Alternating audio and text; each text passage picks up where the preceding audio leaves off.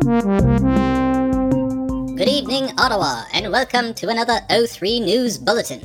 I'm Ollie McFerguson. We begin tonight with an update on last week's story about Maud's Art, Ottawa's most luxurious art gallery. You may recall that Maud's was recently the target of a botched robbery attempt, which left both culprits dead and the gallery's owner, Maud Champoint, furious. Champoint capitalized on the situation by announcing an exclusive auction during which all of the would be stolen items were sold to the highest bidder.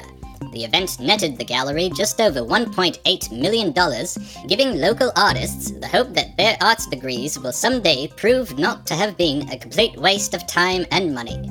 Someday. Now, over to Oliver McFerguson with sports. Oliver? Thanks, Ollie. I'm Oliver McFerguson, and this is your sports update. It's official, the Tampa Bay Lightning have won the Stanley Cup. The team returned home with the trophy, setting off day long celebrations and confirming Florida's claims that social distancing doesn't win championships.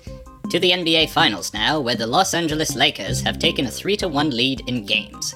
Their opponents, the Miami Heat, are now facing an uphill battle.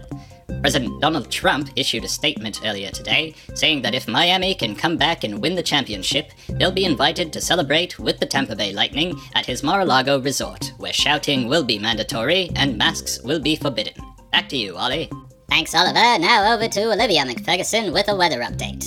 Olivia? Thanks, Ollie. I'm Olivia McFerguson, and this is the weather. Fall has arrived and brought with it the wind, the pretty colors, and the annual gathering of white girls on your Instagram feed.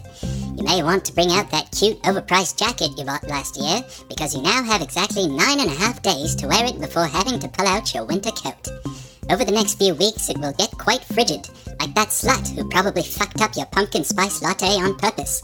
You'll also notice the orange and yellow leaves just barely hanging on by a thread, giving the treetops a striking resemblance to the US president. To you, Ollie. Thanks, Olivia. Now, folks, as you may know, the first of three US presidential debates took place recently, pitting the greatest and most perfect president in the history of the world, probably ever, against the absolute, without a shadow of a doubt, best candidate the Democrats could have come up with. Here's a clip. This question is for both of you. Mr. President, why should you be re elected after four years? And Mr. Former Vice President, why should you be elected to replace him? Mr. President, you're first. First of all, it's a great question. It's a very fair question, and you asked it perfectly. I wasn't expecting much from you, quite frankly, but you're doing a pretty good job so far. Now, when Crooked Hillary lost the election, I inherited a mess from Obama. The country was in shambles. I called it Barack Bottom, and many people loved that.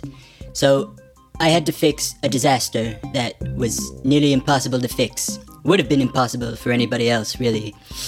But we fixed it. In four years, we kept all of our campaign promises. We even kept Hillary's campaign promises because she could never do it. So, when I get reelected, not if, when, we're gonna keep grabbing pussy, we're gonna keep the Mexicans out, and we're gonna keep America great. That's three keeps, three Ks, triple K, as I like to call it. Great acronym, fine acronym, probably the best acronym our country has ever seen, quite frankly. Thank you, Mr. President. Mr. Biden, now to you. Thanks, Mr. Moderator. Now I'm gonna look at the camera because I want to talk to the American people.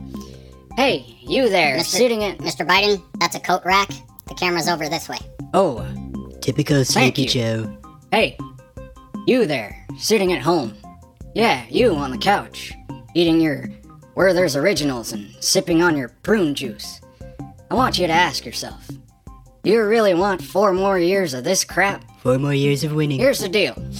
Uh, I forgot where I was just now. Unbelievable, See- you're out to lunch, Joe. Kamala told me we were going to get some ice cream, and uh, I've been looking around this whole room and I haven't seen one person in a Dairy Queen uniform. Why? Because this president lost them their jobs. Wrong, they're catering a banquet at the White House. I really want some ice cream right now. So do you. And this place doesn't have any. But it's a nice place.